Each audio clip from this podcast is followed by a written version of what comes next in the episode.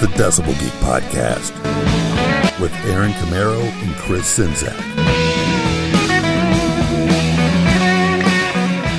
Oh, yeah, that's right. We're back. It's us, the Decibel Geek Podcast, bringing you the very greatest in hard rock and heavy metal talk. We love to talk about it because it's our favorite thing. My name is Aaron Camaro, joined as always by my awesome friend, kick ass co host, a guy that changed my life so many years ago, Mr. Chris Czynszak. How you feeling, my friend? Wow, it's a lot to live up to, but thank you. I'm, I'm good. I mean, it's true. You know, we're talking about like anniversaries and things that were right around this time, you know. And I get a lot of memories coming up in the Facebook feed and all that good stuff. And just been thinking about like all the friends I've made over the years through doing the Decibel Geek podcast. And, you know, last week we did the double live stream with Ian and Ralph from the Rock and Metal Combat podcast. I hope you guys caught that. Had a lot of fun with them, and I'm just feeling good. Just feeling really good about what we're doing. We do our best to keep up all the time. We've had a lot going on this week, you know, personal stuff, getting our asses kicked at our jobs we're a little bit behind this week, but we weren't going to leave you completely hanging. We're going to bring you something. We're going to bring you something good. And this is what you've been waiting for since way back before Christmas in July when we did the best and worst of Led Zeppelin Part 1. Well, today you get Led Zeppelin, the best and worst, Part 2. Oh boy, this one, man. Um, uh, I really had a blast re-listening to those first few albums the first time. This one, not so much. Not that I'm going to slam a bunch of stuff here, but boy, it's definitely a lot less consistent than those first few. Hmm. I don't know. We might have some disagreement on this because I found that revisiting these albums, I, my memories weren't as fond of them as maybe they should be. So this was kind of a reawakening for me. But you know what? We'll get into all that when we pick up right where we left off with Best and Worst of Led Zeppelin Part 1 and dive into Part 2 right here today. But if you've been listening to this show for any amount of time, you know before we get to all the fun and festivities, we're going to do it. We're going to take care of our business. And I happen to already know that we've got some reviews. Oh, yeah, can you believe it? They're real. I can see them, I can count them. There's five, five stars. These are good. Five star reviews are what we live for around here. Man, we got a couple of really good ones. Let's kick it off with these. They're Apple Podcast reviews. This one's entitled Horns Up to a Great Podcast. Five stars goes like this Excellent rock knowledge. After listening to murder crime podcasts for the last three years, thanks for not making it seem like the world is all morbid crazy. At least rock stars are funny crazy. Only have about 500 more episodes left to catch up on. That's awesome. That comes to us from Link NJ via Apple Podcasts from right here in the good old USA. Good luck with that, man. You got a long ways to go. We've been doing this for a long time. And be uh, be gentle with us on those first few, please. Trust me, it only gets better. it couldn't get any worse. that may be true also. Yeah. Hey, here's something in your future that you might want to look forward to. This is another Apple Podcast review, a little bit longer. I like these ones, a little more epic. This one's entitled Alternate History, a hit. Five stars, goes like this. As a topic, I was a little skeptical about this episode, but when it was all over, Aaron really outdid himself. This has become one of my favorite episodes in your entire catalog. I think you should do more of these segments. Imagine an alternate reality where Ace's 1978 solo album becomes the biggest selling album of all time, and Ace becomes bigger than Elvis. Hmm. That makes me feel good. I was like, they're, like they're definitely idea. winning Aaron over on this review.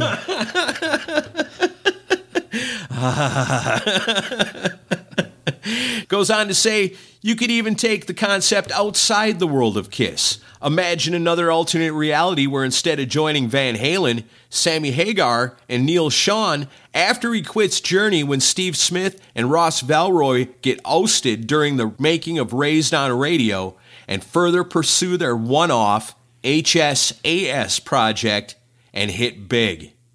Not to shamelessly plug, but that album wasn't half bad. And had this happened in reality, Sammy would have avoided the wrath of Van Halen fans. The possibilities are endless. Hmm. And that comes to us from Elizabeth Gaines on Apple Podcasts right here in the USA. Yeah, I like it. We talked about that and said, you know, there's not a whole lot of bands you could do this with outside of Kiss, but you know what? There are some pretty good ideas right there. Yeah, HSAS. Um, I don't know that that would have blown up like Van Halen big, but I, I guess it, it could have had more legs. Yeah, but Van Halen was already big Yeah. before Sammy Hagar joined. I mean, so they already had the built in audience. That's like a famous rock star starting a podcast. They're hot from the get go. They don't have to start at humble beginnings like we did and claw your way up to where we're at. I mean, they're big to begin with. So you're just joining in on something that's already got the recognition. So that would have been different because HSAS would have had to really, boy, it would have, yeah, alternate timeline. I guess anything is possible. And maybe they would have picked a decent name. Yeah, that probably that probably didn't help either. That's such an awful band name. I remember seeing that album not too long ago and going, "What is that?" And then I was like, "Oh, okay, that's what that is." And the wife ended up buying it for her dad. I do. But I never got I- never got word back how it was. It does have a good cover of a whiter shade of pale on it. I do like that. Oh, the old uh, Chicago ballad, No, it's um Moody Blues. uh Procol Harum. What the hell do I know about anything that isn't hard rock and heavy metal? Oh, it's one of my all-time favorite songs. yeah, I can't tell any of them apart. It's all yacht rock to me. Isn't that a Billy Joel song I think so, or it could be, or a Peter Criss song. or a Michael McDonald song? jamming some of that Christopher Cross.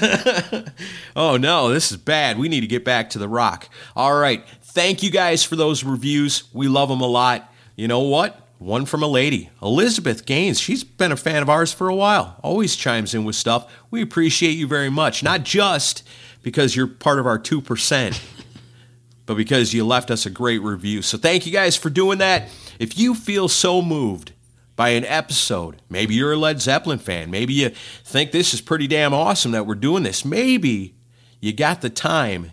You can leave us a review. We love them on Apple Podcasts. We like them on Podchaser. We also like Facebook recommendations. Those seem to be the easiest ones, but not the easiest ones to get for some reason. Yeah, it is weird. I don't know. We'll take it any way you want to give it to us. We will. So there you have it. Those are our reviews and recommendations. Please leave us one. We like it a lot. You know, every week when we come out with a new episode, we like to put it out there on the socials. We put it out there on the Facebook. We put it out there on the uh, the X, I guess.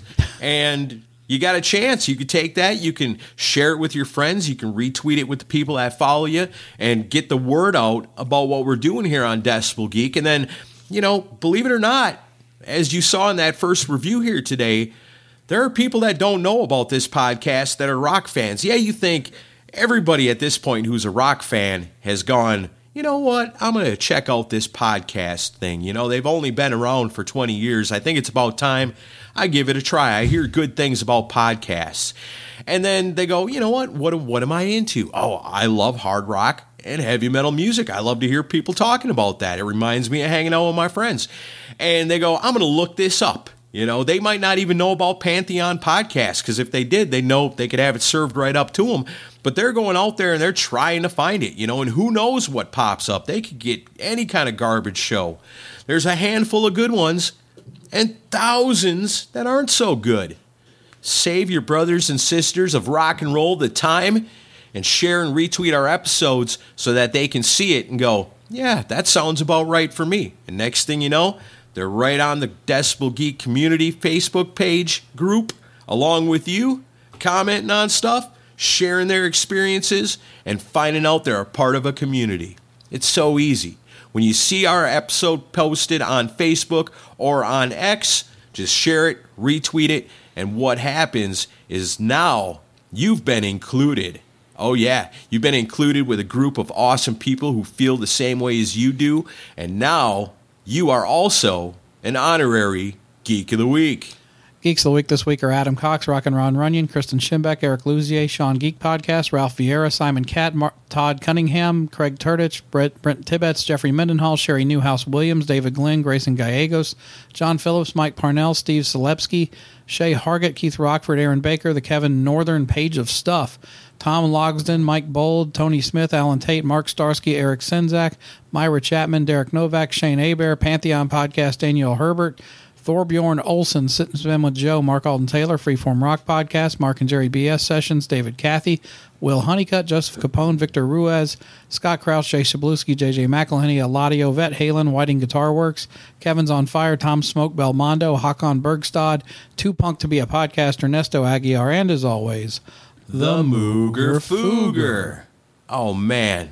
We were on the money with that one. Mooger Fooger's going to be so happy. well, it sounded on the money to you, but not to me. But Oh, the joy of Skype. that sounded good. We'll see how it turns out in the edit. So, thank you everybody that did that. Shared and retweeted our last week's episode. Everybody loves Beat the Geek. It's a lot of fun, awesome game show. We like to do it. We had some great guests on with us.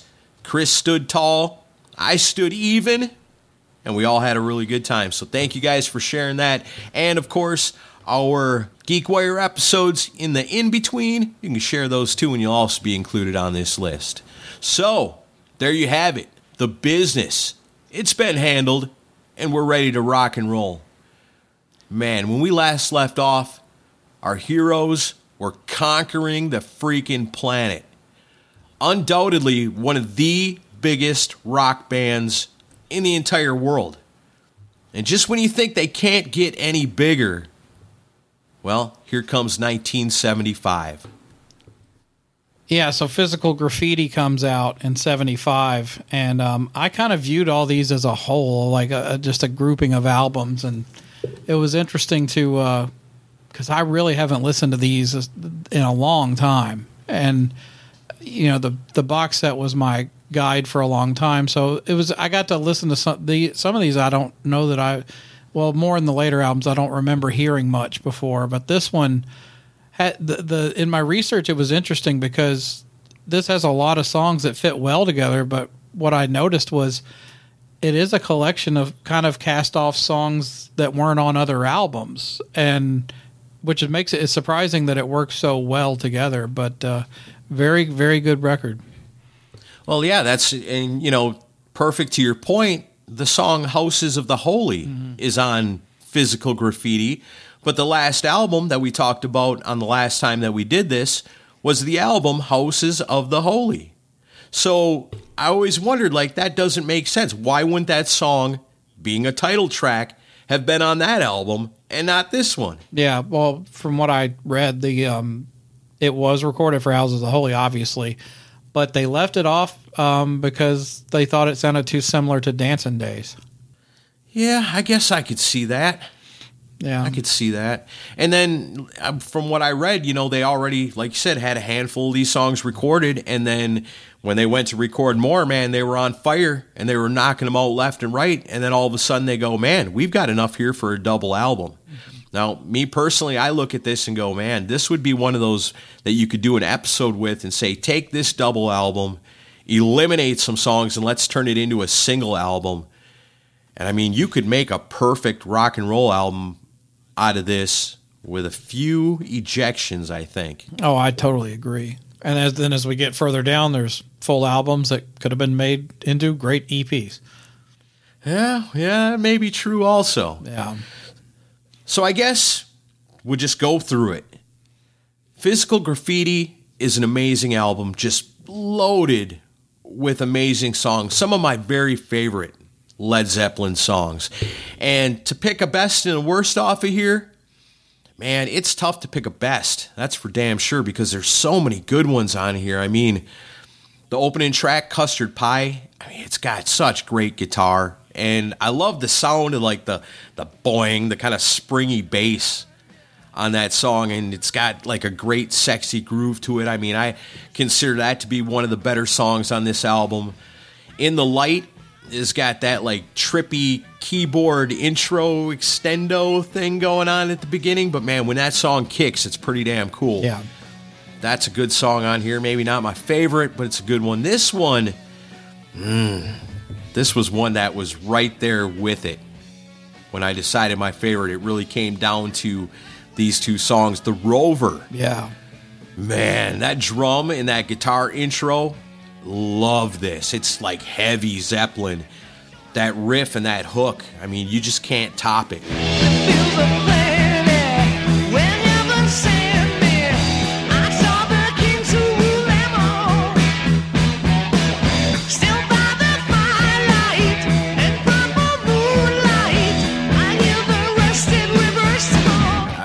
I'm still juggling with that one. It might be the best. I don't know.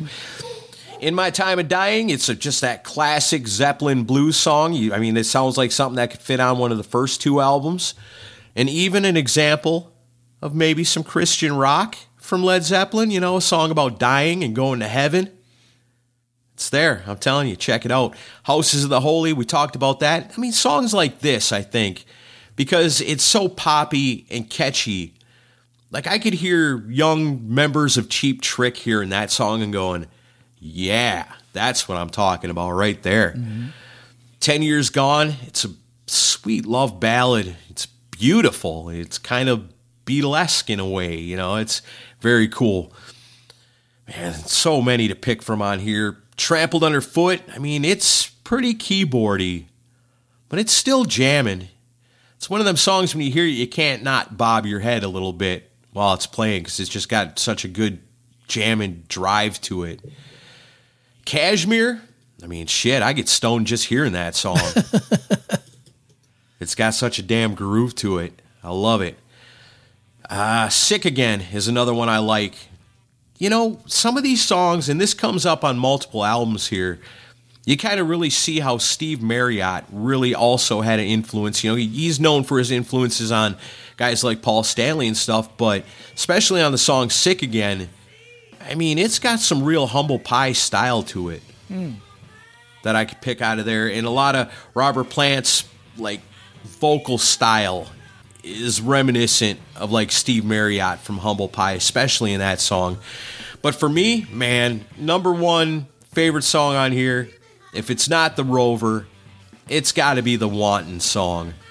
I mean, just the way it starts, it's like blam and it kicks off, you know? And then I think about like 80s rock bands. Like, these guys are kids, and Led Zeppelin's like the biggest thing in the world, and they're living in California and gonna start bands of their own in the next decade. But this song is like a total influence for like the 80s rock bands that I love so much. Like an alternate chorus for this might be We drink, we smoke, we love to poke, we're fucking across the world.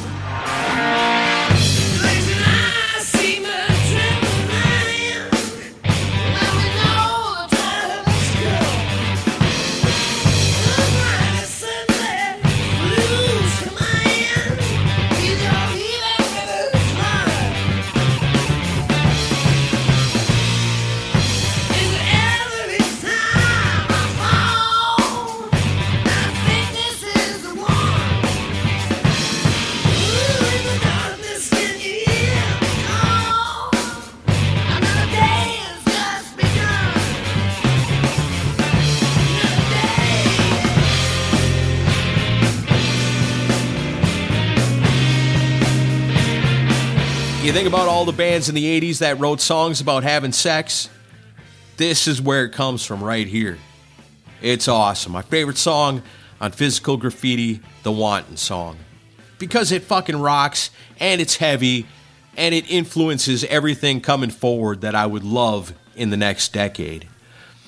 As far as worst, I mean, there's some songs I like Night Flight. It's not bad, but it's not really great. Um, what's the acoustic little diddly thing? How do you even say that? Bronyar? Yeah, Bronyar is how I've always said it, but who knows if that's right or not. That's like Jamaica. You're like, I don't know. You got like a nice example of like some black country and Western European music with Down by the Seaside. It's got kind of a country thing to it. I don't know. Oh, there's some bad ones. Boogie with Stu. It's like ragtime music, like heavy metal ragtime. I don't know. Ah, What's the worst? Probably, man. Boogie with Stu's pretty bad, but I guess I'm gonna go with Black Country Woman. I mean, it's just, it's like weird. It's it's Bob Dylan shit. You know why? Why does Zeppelin do this? You know they. Yes, I know they've done like the folk metal songs in the past, but this really kind of takes it to a new level where it's like, this isn't Bob Dylan. This is Led Zeppelin. What are you guys doing here? This song is lame. Right. So there you have it. My best, the Wanton song, the worst, Black Country Woman. Uh, we're pretty simpatico on a lot of our thoughts on these songs. I didn't really think about the Wanton song being an, an influential one for the 80s, but when you said it, then I'm like, yeah, I can. That riff was actually probably recycled for several of those 80s rock bands. You know, um, Yeah. it's got the right energy too. But uh, I want to get a T-shirt that says, "I like to drink, I like to smoke, I like to poke, fucking around the world." I'll talk to Click T and see if they'll make it. All right, nice. and have Aaron Camaro credited for it. Um, but yeah, you're right. Custard Pie, awesome album opener. The Rover, the groove on that's good. I that one almost made it for my It's so good. for my favorite. Um, in my time of dying, it's just ep- it's an epic bluesy song that has a lot of twists and turns. I mean, how do you? I noticed you didn't. Well, you know, you you mentioned Kashmir as far as like a song to smoke weed to, and I I don't want to shortchange it because it's it's a we all have fatigue from this song because radio ruined it for us. Yeah. Um, but objectively, it's one of the best songs they ever wrote. I think. it's true.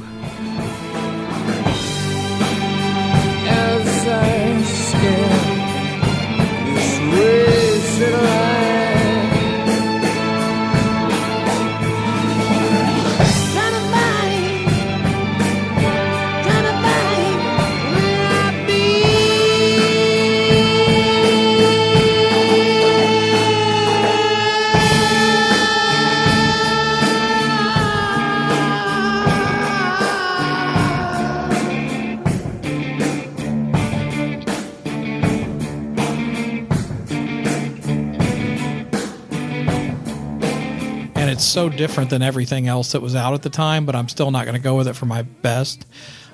And then the other ones that I like, Night Flight actually grew on me as I listened to it over the last couple of weeks.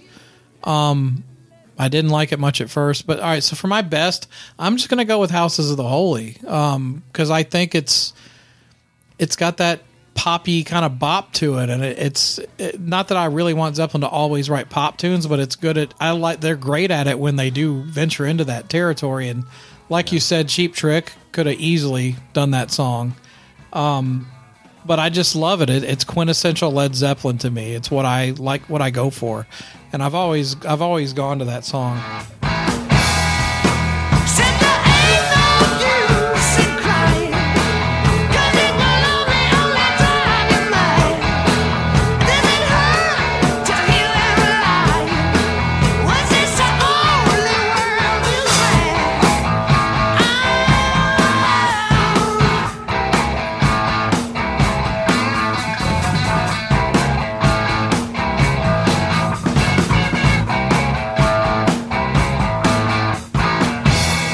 I love most of the songs on here. Travel Underfoot's great. Ten Years Gone's amazing.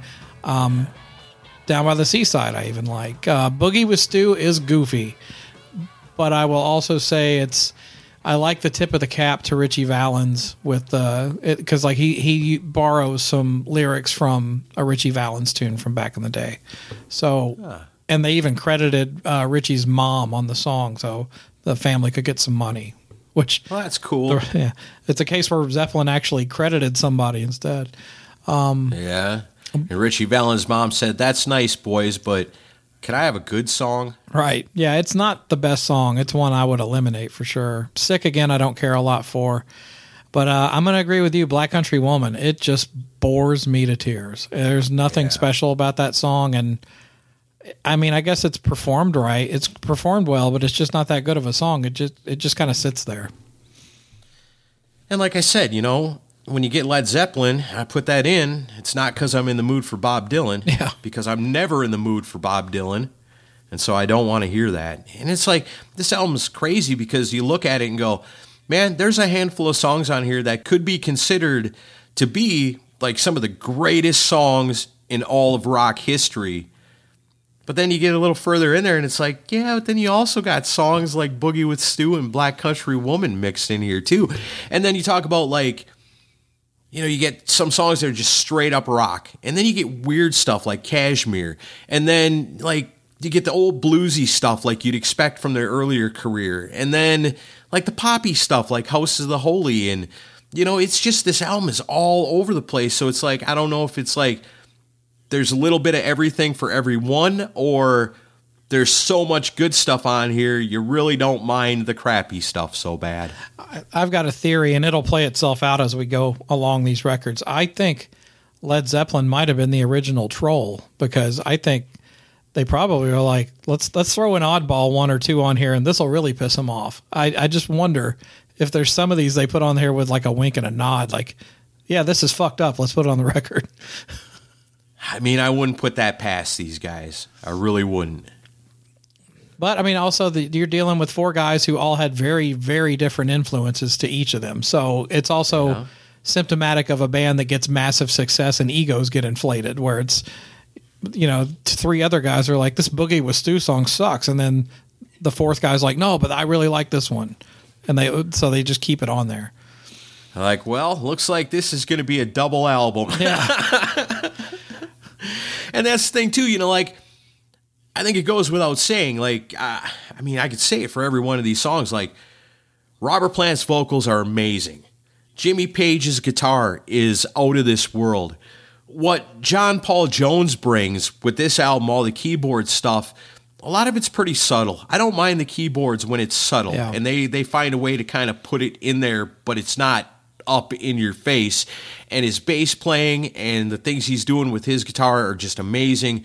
Bonham, you can't beat him. You know, one of the greatest drummers of all time. Like if you sit, boy, I could listen to Zeppelin songs that like had everything eliminated but the drums and probably still enjoy it. Mm-hmm. Some of these songs maybe even enjoy it more because the stuff he's doing is pretty freaking magical and heavy, you know, and heavy and stuff. And, and you know, soft in places where it needs to be. I mean, one of the greatest drummers of all time. So you got all these these four musicians. We talked about this in the first one. They're all so good and they're all so talented and they bring so much to the table individually that when it all comes together, there's a reason why Led Zeppelin's considered one of the greatest bands of all time.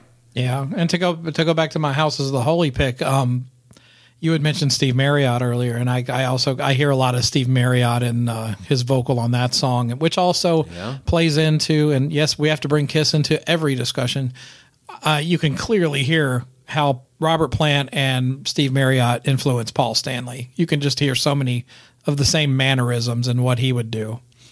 Oh, for sure. Because I mean, around the time this album comes out, I'd read that like all their past albums, once this comes out and goes to number one pretty much everywhere on the planet, all their previous albums all of a sudden re-enter, especially here in the United States, re-enter the charts. Yeah. So it's like you come out with this great album, and everybody loved the stuff you came out with before, it, and a lot of those went to number one. But when this comes out, then your whole entire catalog all of a sudden goes back on the charts, even though that stuff is years old at this point. Yeah, it's it's incredible. They really became kind of a part of the fabric of society around this time. They were just Yeah. they were because everybody uh, Kiss likes to brag that they were everywhere, and they were. But Zeppelin was they were like kind of like uh, in the '80s we had Bruce Springsteen, Madonna, Michael Jackson. They were they were in that rarefied air in the '70s that they went to in the '80s. Oh, yeah. Going around doing shows, breaking records set by the Beatles. I mean, and especially here in the United States. Like, they were truly adopted here because I think around this time they, what, left England because of taxes? Like, the taxes were too high there, so they left. And they hadn't gone back for a while. Yeah, And so there's a whole backstory with that too, where people in the UK kind of felt like Zeppelin had turned their backs on them, even though it was totally a money thing. But here they are touring the United States over and over again, and the people back home are like, "What the hell?" Yeah. Um, and actually, uh, what do you think of the album cover for this one? Um, I was trying to figure out if this was one of those album covers that did stuff. Like we talked about Led Zeppelin 3, how the LP had the thing inside that you could change the cover of the album. And I've only got the CD. And I was thinking, I bet you it is, I don't know what they call it, but it's like uh, lenticular or whatever, where like you can move it and it changes and does stuff. Like there's different pictures in the windows. But if it's just the picture of the building, like on my CD, it's not it's not as special. it's kind of boring. But Led Zeppelin not really known for their awesome album covers, though. Yeah, this one I on the on the wiki page it mentions that the the album designer Peter Corriston was looking for a building that was symmetrical with interesting details, not obstructed by other objects. He came up with the rest of the cover based on people moving in and out of the tenement with various sleeves that could be placed under the main cover Okay. and filling the windows with various pieces of information. That's what I thought. I thought it did something and changed. So to have the actual original LP, probably pretty cool. Looking at a picture of the building on the CD cover, not so great. And a little over a week I'll be in New York and I'm hoping to get a chance to see it in person. Nice. also used to um, film the Rolling Stones video for "Waiting on a Friend." Huh. I don't really know that one. That must have been an 80s thing, huh? Uh, Eighty-one. yeah. Stones kind of sucked by then. Well, "Tattoo You" is a pretty big record. Yeah, but when we're talking about like this time in the 70s, like prior to this, because there is no Beatles anymore. Right. So your biggest bands are the Stones and the Who. By the time this album hits, man, Zeppelin has blown them away even. Yeah, it was kind of like passing of the torch. I- Well, although the Stones still played stadiums. Right. Yeah. But they weren't no Zeppelin. So that moves on to 1976, the year of my birth. Presence comes out, and uh, on Swan Song, of course, produced by Jimmy Page, of course. Um, speaking of album covers, have you ever understood this one either? No, not really. And like you could say, okay, I get it. You know, it's like there's a presence. This thing is a presence. And then you look at the album artwork on the inside and everything, and be like, okay, it's different scenes. It's got this thing. This thing is a presence in each one of these scenes. But just to look at it as an album cover, you're like, what am I buying? What is this? Surely this isn't Led Zeppelin. yeah. It's really odd. Man, for a band, and you know, I never really thought about that before, but think about the whole discography. Like, if you were to say, what was the coolest album cover? Oh, man. For Zeppelin? I don't know. Because, yeah, I mean, I guess Zeppelin, because it's got the Zeppelin on it. But as far as like these albums we're talking about today, none of them are very cool. I mean, Houses of the Holy's kind of cool, but it's weird. Yeah. They're okay. I guess they're just more a product of their time. Yeah, I guess so. But you think like an epic rock band like Led Zeppelin would have like really cool, iconic album covers. Like, I don't want to wear a t shirt that's got Presence on it, you know? Right. Yeah. Well, I mean, I, this is an interesting album. I mean, recorded in uh, West Germany in uh, November to December of 75. Um, I like this record a lot. Um, it could have been longer. It's a short record. yeah. Um, if you want me to go first, I'll go through my thoughts. Okay. Um, Man, it's uh there's a couple of songs on here that are just not good, but everything else is amazing. I think For Your Life's a great song, Nobody's Fault But Mine. Just an amazing riff that they ring for every bit of what it has in it. Um Tea for One's great. I think that's a great song. Um it is kind of since I've been loving you part 2, but nothing wrong with that. But to go for best, and this is prop, this might be my favorite Led Zeppelin song of all of them. I'm gonna go with Achilles' Last Stand. I just think the the pace and the frenetic energy of it is just awesome.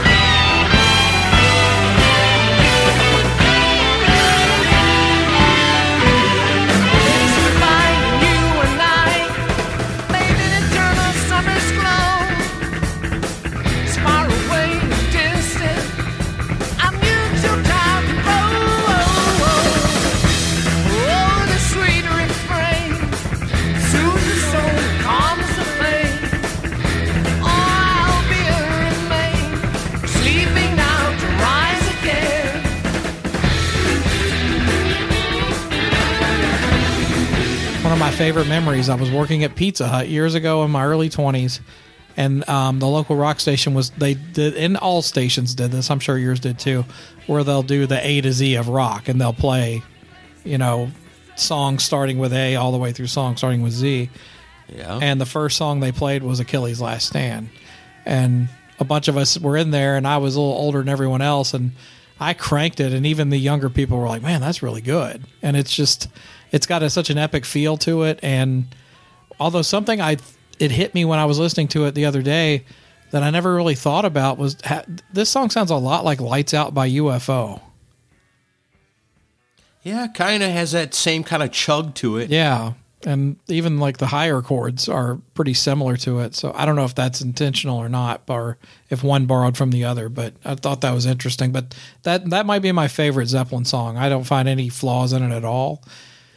And then to go for my worst, um, it was really down to two songs. It was going to be Royal Orleans, just don't like that one, and but the one that won out was Hots On for Nowhere. Uh, this is just not a good song to me. And I already have a feeling, and I don't know your picks. So I'm going to predict you're going to pick Candy Store Rock. Um, but I As the best. no is the worst.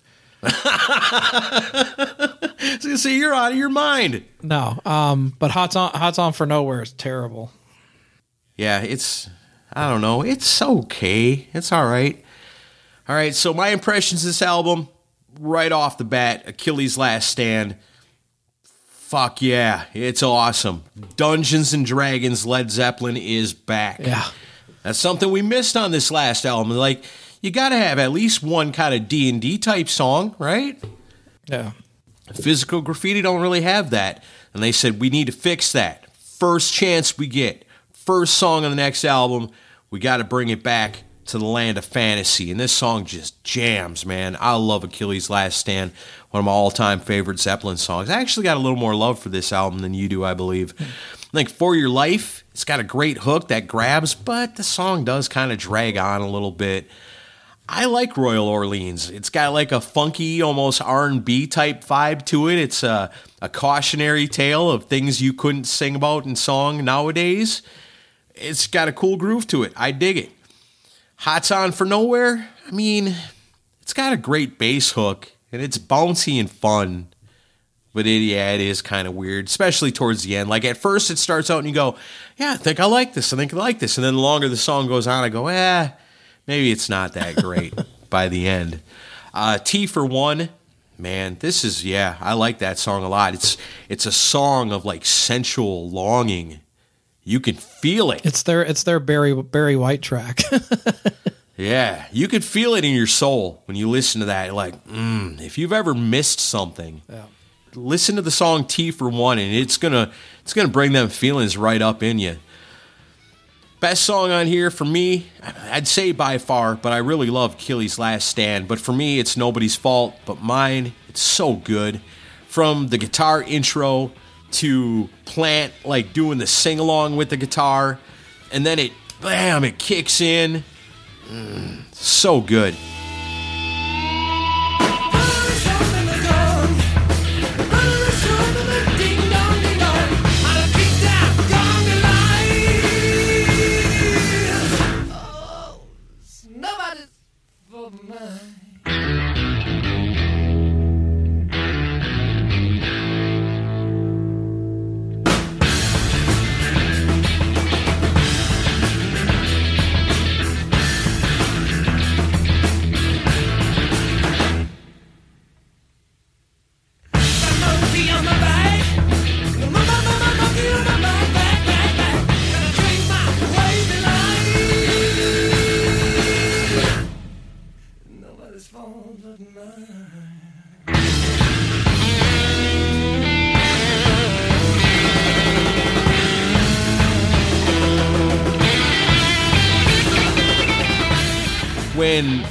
Hard rock bands of the 80s and 90s cover Zeppelin, a lot of times they cover that song.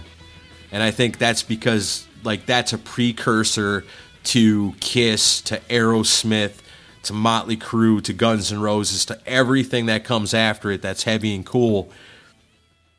It's yeah, it's that, you know. And then you're right. Candy Store Rock. I mean, it's it's not the worst thing I've ever heard, but it's the worst thing on this album. It's like a tribute to Elvis. Like, oh baby, baby. You know, what what is this? This is not Led Zeppelin. This is weird. I thought it'd be cool. When I listened back to it, I thought, I bet you I like that. I think for some reason I thought I did like it.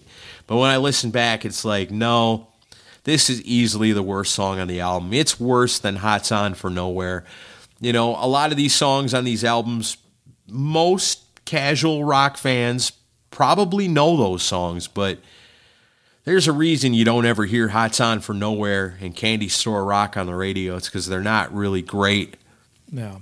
As far as being bad, I give the edge to Candy Store Rock. I just, oh baby, baby, Ugh, stop it. For some reason, I found that one fun to listen to. Um, I get what you're saying, though. It's definitely a departure, and I always viewed it as like just a, it's an homage to Elvis and you know Yeah. Carl Perkins and all the 50 stuff they grew up on.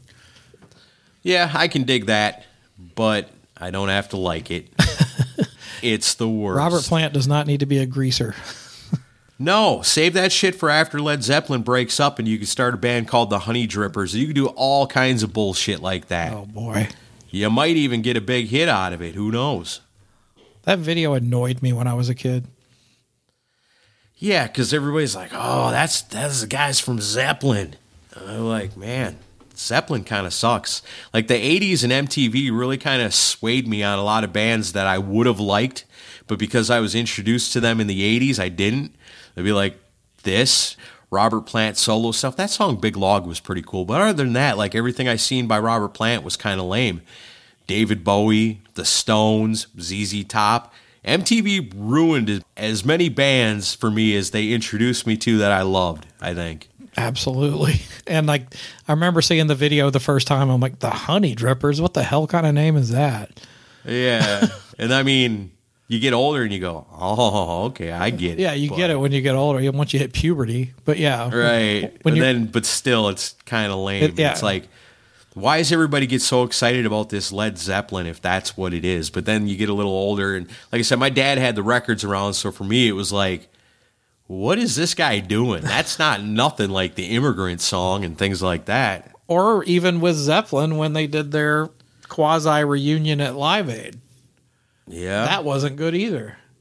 Well, and then, like you say, a lot of these songs on these albums, you know, Candy Store Rock. You know, when I was a kid listening to my dad's Zeppelin 1 and 2 and 3, and I'm hearing all these epic, heavy rock songs, and then now you go to this, and it's like, especially on the next album we're going to talk about, you'll be able to hear, like, where Robert Plant is going.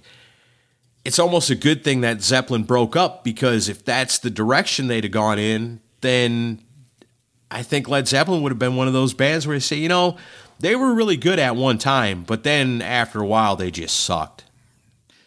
Well, I'm I'm partially of that opinion with what we're reviewing. I mean, I, not that it's not that they sucked, but I do feel like as you go further into this, that they start running out of ideas, and and I Yeah. it's not nearly as prolific and consistent as those first few records. It's just it sounds like a band that's egos have gotten out of control. Probably they're obviously with Bonham, you know, substance abuse. Um, I think it was just a mess, and like you said, they're they're tragically because of Bonham's death, it sealed their legendary status. And you know what? And they come back after he dies and says, you know what? We're going to hang it up. Yeah. But I got a feeling, looking at the trajectory of how these albums are going, I think it was headed there either way. I think so too. I think they knew it was over. Yeah, because at some point along here, you get Bonzo, and he's drinking and eating and smoking and you know doing every unhealthy thing that you can do to yourself to the max. And then you got John Paul Jones, and he's so fed up with all this that he wants to quit the band and almost does. And then Robert Plant gets in the bad car accident and messes himself up, and his son dies unexpectedly, his little three year old kid. And then Jimmy Page is, you know, on heroin and worshiping the devil. and like, so you think of these guys like this is a well oiled machine. We're coming out of that last episode we did about this going, these guys are unfreaking stoppable. They're a well oiled machine. They each bring so much to the music, to the songwriting, to the, the sound, the the fashion, the everything. You know, everybody looked up to Zeppelin so much that it's almost inconceivable to think that that could last at that level to keep going. You know, something's bound to drop off. And as it turns out, it's a little bit of everything like too much. Too much is so much that it, it just fucks them all up from the inside. And, you know, I hate to say it, with some exceptions here, it kind of shows through in the music too. Now, I will say this I have a better respect for Presence now today since pulling that album back out because that really wasn't one that I went back and revisited very much.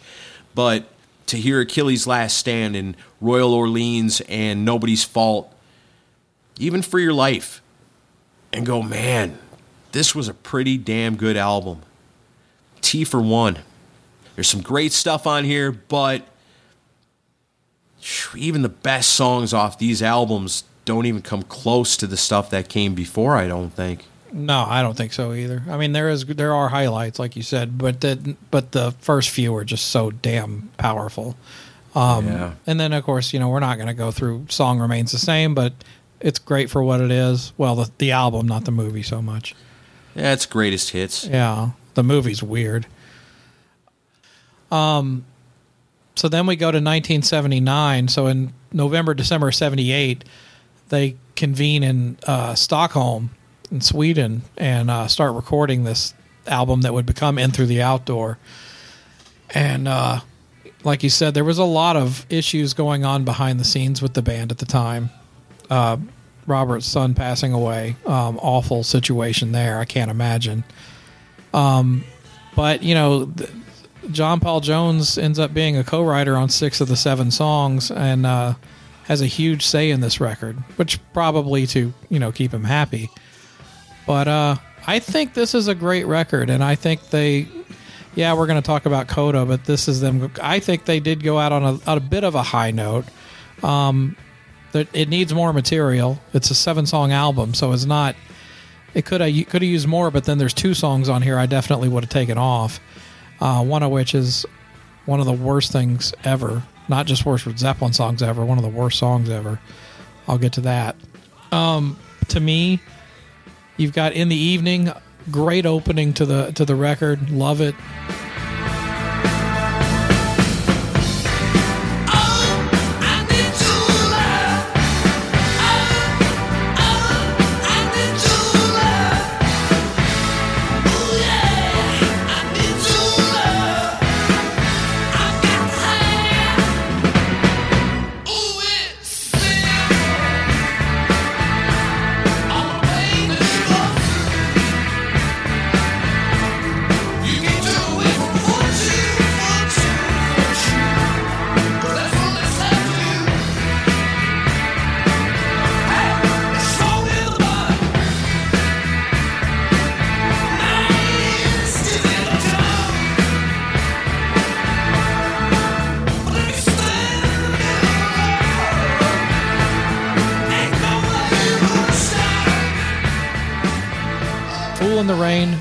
Lot of people are sick of that one, but for a pop song, they they do it great. And this is an example of what you said with Bonham. Even if you don't like the song, you have to appreciate his drumming on that. The shuffle beat he plays through that whole thing is awesome. Carouselambra is a little weird. It's ten minutes long, but it's cool. I like I like all the twists and turns it goes through. All My Love, I actually I liked as a ballad when I was younger, but as a an adult who has kids, uh, it really hurts to listen to it knowing what it's about. Um, my heart goes out to him for that. I'm gonna crawl. I like a lot, um, but if I'm gonna pick my best on this one, I'm gonna go with "In the Evening." I think it's it's my favorite thing on here. Um, but I like most of the songs. But the worst one, and one of the worst crimes perpetrated on music listeners, is a song called "Hot Dog." This is a steaming, pardon the pun, file of shit. And Mike Schmidt, who's one of my favorite uh, comedians, on a podcast famously said, There is someone out there whose favorite Led Zeppelin song is Hot Dog, and we must find this person and we must kill them. and I wholeheartedly agree because it is just awful. Now, South Bound Saurez is a close second. All right. Well, I really don't hold this album in very high regard. It had been a long time since I listened to it. Absolutely 100% without a doubt Hot Dog is garbage. Garbage. It sounds like sounds like it'd be good background music for like a Benny Hill runaround scene.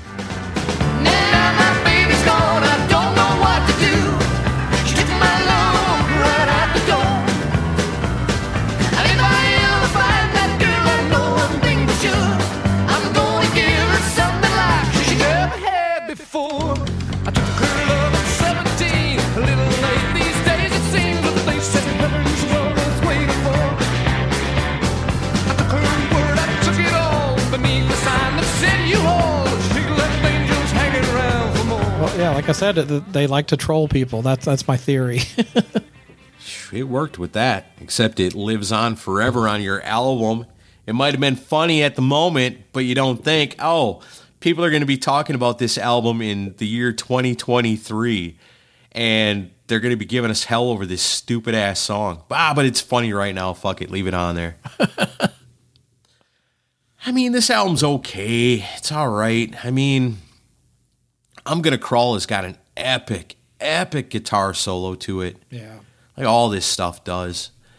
All of My Love is an all time great of the sweetest, sweet, but legit love ballads. It's not like you think about a love ballad, you think about All of My Love, you think, oh, he's singing about a girl, you know, he's singing about a woman he's in love with. But it was written by John Paul Jones for Robert Plant, and then they, it's about Robert Plant's son that died. Yeah. And so, like, on the surface, you think, "Oh, pretty love song," but then you go, "Man, there's this. This is legit, man. Like any Joker in the '80s can write. Oh, we, you know, we got to write a love ballad. We got to get a hit song. That's not this. This is the real thing.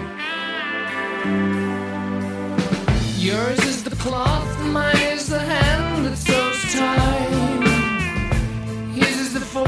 lies within.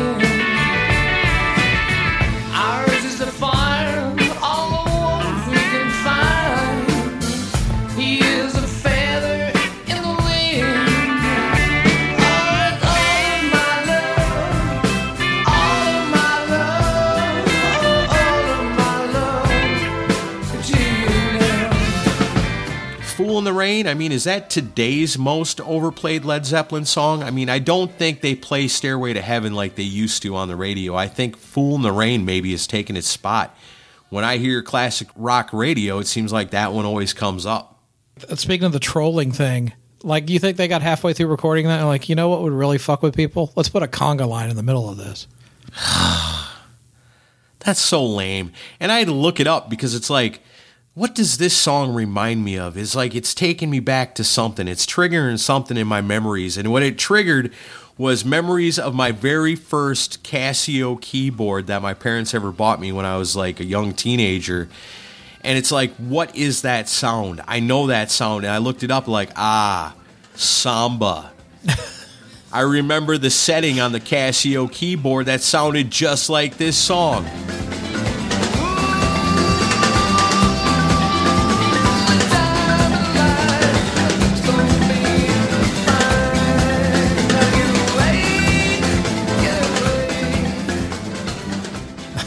Samba.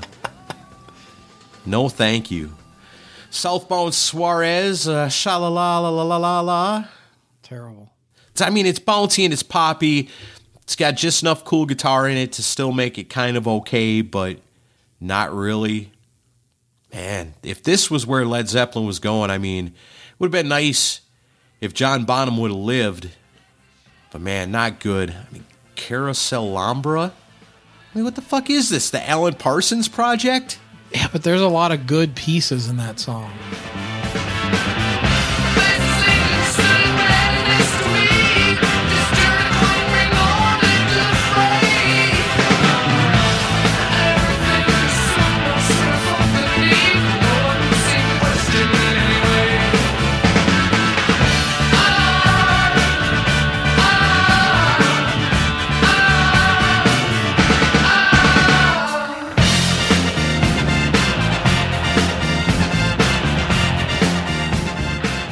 Lame-o. I like it. I'm going to agree with you, though, on the best. It's got that 2001 Space Odyssey synth intro. It's got lots of keyboards on this entire album. Thanks a lot, John Paul Jones. Not the best song in Zeppelin's discography, but probably the best song on this album. It's in the evening. Right on.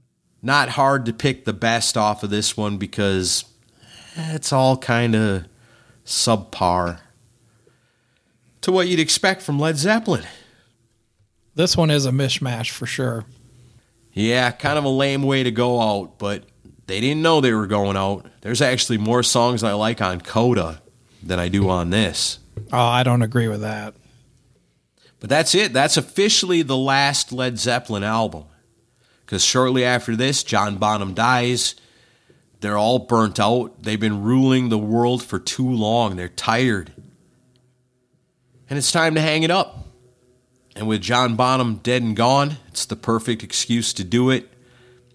They all go on to do solo stuff. Robert Plant comes back first with the Honey Drippers, like we talked about. Pretty lame. Not cool. Jimmy Page, I mean, he gets involved in a bunch of different stuff, but doesn't really come out with his own band until years later.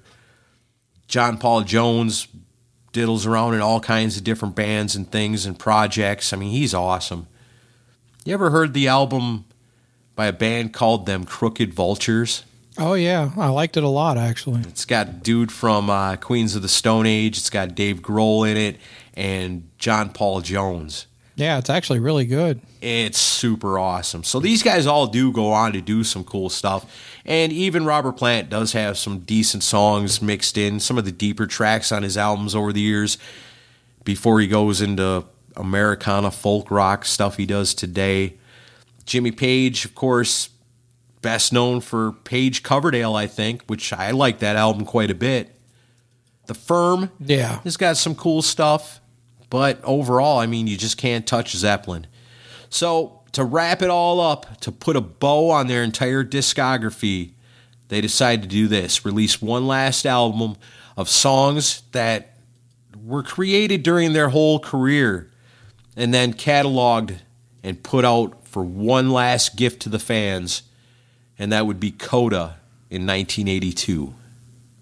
See, I wish I was old enough to remember, you know, to see what the real reaction was among fans when this came out. I wonder if it was dismissive or if people were really excited for this. I bet you people were pretty excited. Yeah, it's an interesting collection of songs, and this is something. I, this is one I've never gone back to since I heard it way long ago. So it was almost like hearing it for the first time for me. Um, several of these songs, although you know some of it was used for the box set, but not much. And um, I don't know this one. Uh, I there's good stuff on here. We're gonna groove is an odd opener. Um, kind of goes all over the place. Kind of I don't know, almost like a.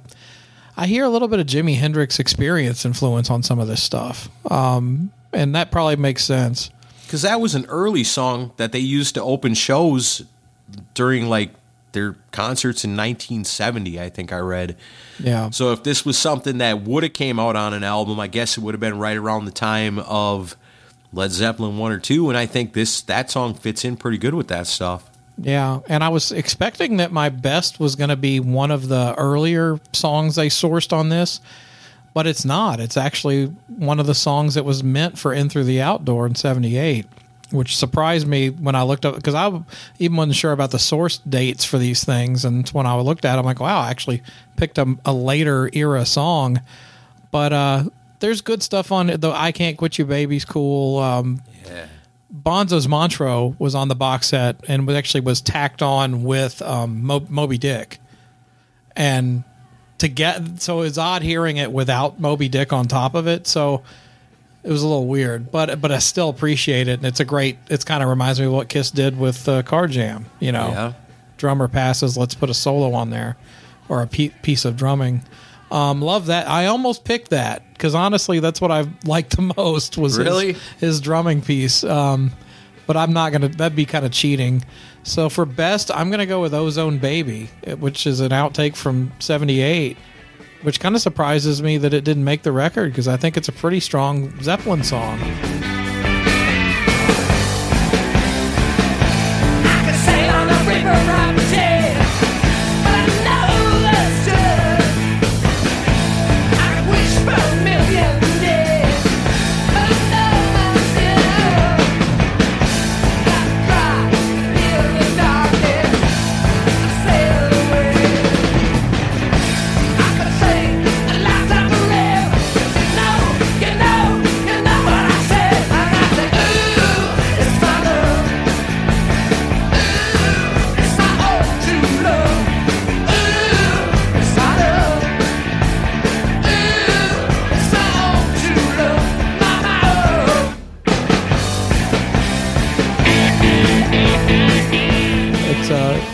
It's not like original material great, but I I think it it holds up fine, and I definitely would have put it on the record if it was me. So Yeah. I, I love that song. Um, and then for worst, uh, I went with Poor Tom. This song is so weird. I don't know how else to describe it. It's just, I, and I and the, I tried listening uh, several times to it, thinking, well, surely I'm going to see the greatness in this thing if I listen to it enough. and uh, that just never happened. It just I just kept going back on. Yeah, this is just not a good song. I don't like this. So uh, best is Ozone Baby, worst is Poor Tom. Okay, that's pretty good. Yeah, I like We're Gonna Groove. It's a good hard rocker. Walter's Walk is a song I think is pretty cool because it's really heavy Yeah, for Zeppelin. Like it's like I can almost see like the thrash metal guys. Like at the time that like the Sunset Strip bands are listening to some of the other songs, like the heavy guys are listening to like Walter's Walk and going, hmm,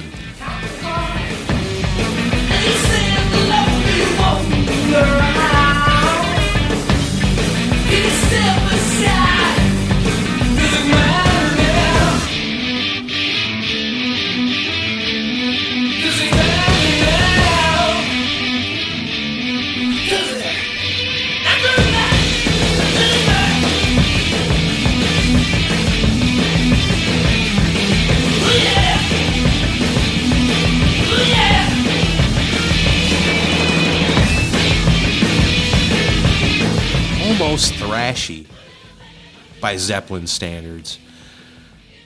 I Can't Quit You Baby is awesome. It's like a heavy blues rocker. That thing just drips with juicy sexiness. I love a song like that. Darlene's cool. It's got like that R&B vibe to it. Wearing and Tearing I like. That's another one where I think Robert Plant really emulates Steve Marriott. I'm going to agree with you for the best. It's Ozone Baby. It feels like the 70s yeah. Warm like summertime. It's so good. It's like a feel good song. I really like that. The worst, I don't know, on the disc I got, which is the 93 version of Coda that came out that had extra tracks on it. It's got the B side to the immigrant song, Hey, Hey, What Can I Do? Maybe that is the most overplayed Zeppelin song today. Yeah, but it's awesome. Eh, I don't think so. It, it is better than Poor Tom, which to me is like Battle of Evermore without dragons. and you just can't do that. I mean, yeah, sure, it's got murder, but it doesn't have dragons.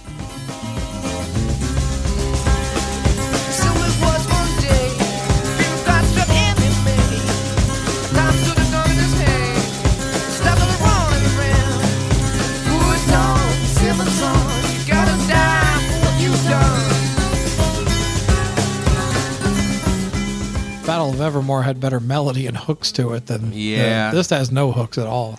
But I could see a bunch of like, you know, dwarves and trolls and elves, and they're skipping down the trail and playing their flutes and deedle deedle dee deedle dee. Poor Tom. Pretty lame. I could see why that one never made it on an album. Yeah, not a good song at all. It's no hot dog. No, it's definitely better than Hot Dog, but not by much. I really, really wonder if somebody in the comments section is going to profess their love for hot dog when this comes out. Hey, Hot Dog's my jam. I love that song. You're the one. How dare you besmirch the good name of Hot Dog? and then what you said about poor Tom, it was just too much. I couldn't take it anymore. That was my wedding song. Still better than the Peter Criss song off of Psycho Circus. 100%. so there it is. We've done it. The entire discography of Led Zeppelin. And I think what I've learned from this is that, you know, sometimes I feel like Led Zeppelin is overrated. And that's just because they are so universally loved. Like everybody loves Led Zeppelin. Like you don't talk to people about music that know anything about music that say, Led Zeppelin, they suck. Like nobody says that. I guess mm. somebody must, but man, it's got to be rare because they're so universally loved and respected that it almost feels like, yeah, you know, if everybody loves them, then maybe they're not as great as I think. But then you really go back and listen to some of these songs. I mean, The Rover and Kashmir and Trampled Underfoot and, you know, the Wanton song and Achilles' Last Stand and Nobody's Fault But Mine. Yeah, and even in the evening, what the hell? You know, these songs are damn good. And when people talk about Led Zeppelin being one of the greatest, if not the greatest, band in all of hard rock and heavy metal history, I mean, when you look at the discography as a whole, it's hard not to accept that as truth because like I said, I feel like they're overrated sometimes, but then like when we do something like this and I sit down and I really listen to the music, I mean like really listen to it, I'm just blown away. Like you can't expect this band to be 100% perfect every time, but holy shit, do they come close.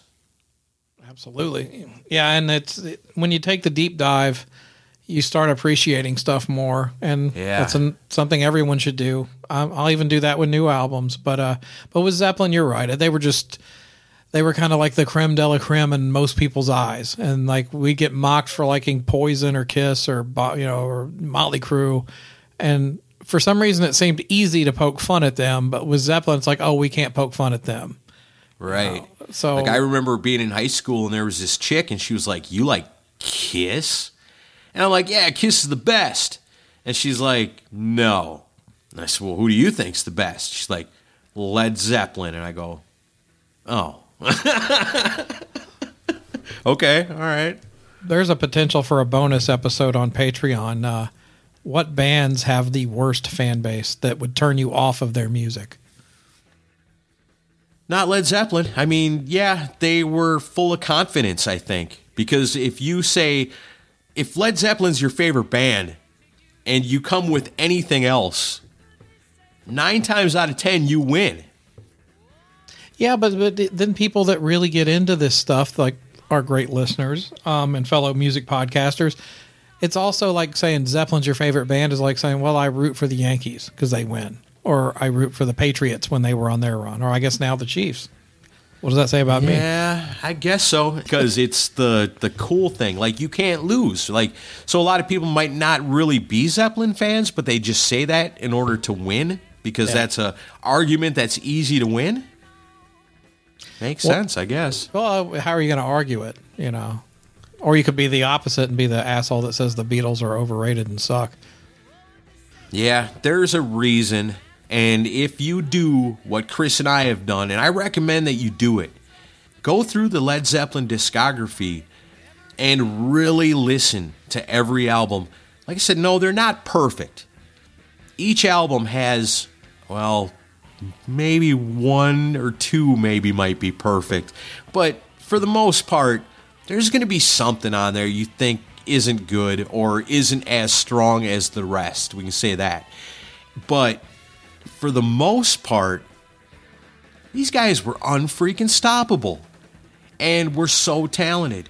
And like I said, what they each brought to the table individually was so strong that when it interconnected and became music, the music is amazing. Like even if it's weird, a lot of times you can go, "Yeah, it's weird, but man, there's some cool weird stuff going on in this song and it's still kind of cool even though it's weird." Except for Hot Dog you stole my joke. I was about to say that. and maybe Black Country Woman. but trust me, you will thank us.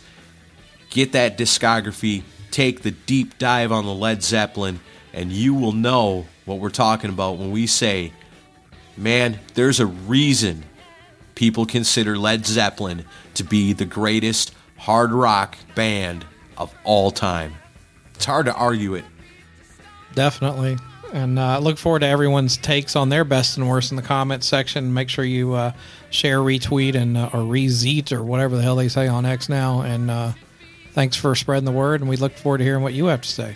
Yeah, we want to know because with Chris and I, it's just our opinions.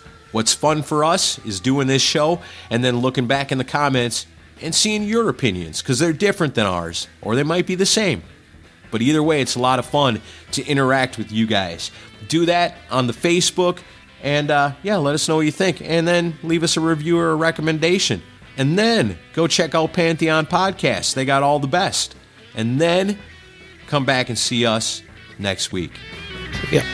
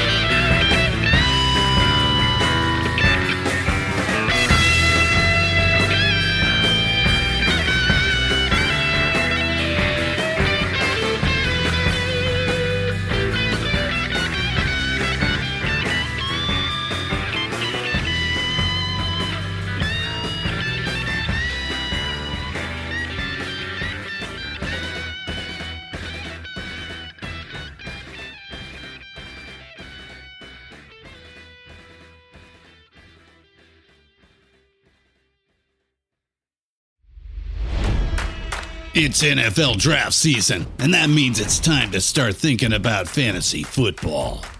FantasyPoints.com features industry leading experts and prognosticators using proprietary hand charted data to help you score more fantasy points. FantasyPoints.com is the place to go for whatever kind of fantasy football you play. Whether you play fantasy football, daily fantasy sports, or do a little bit of everything, Fantasy Points has the meticulously researched content to guide you to victory.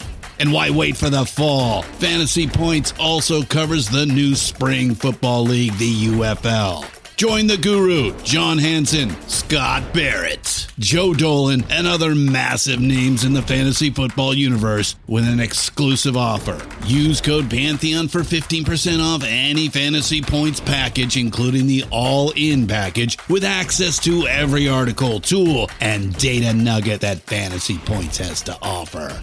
That's fantasypoints.com and code Pantheon for 15% off at Fantasy Points. Fantasypoints.com, code Pantheon. Score more fantasy points.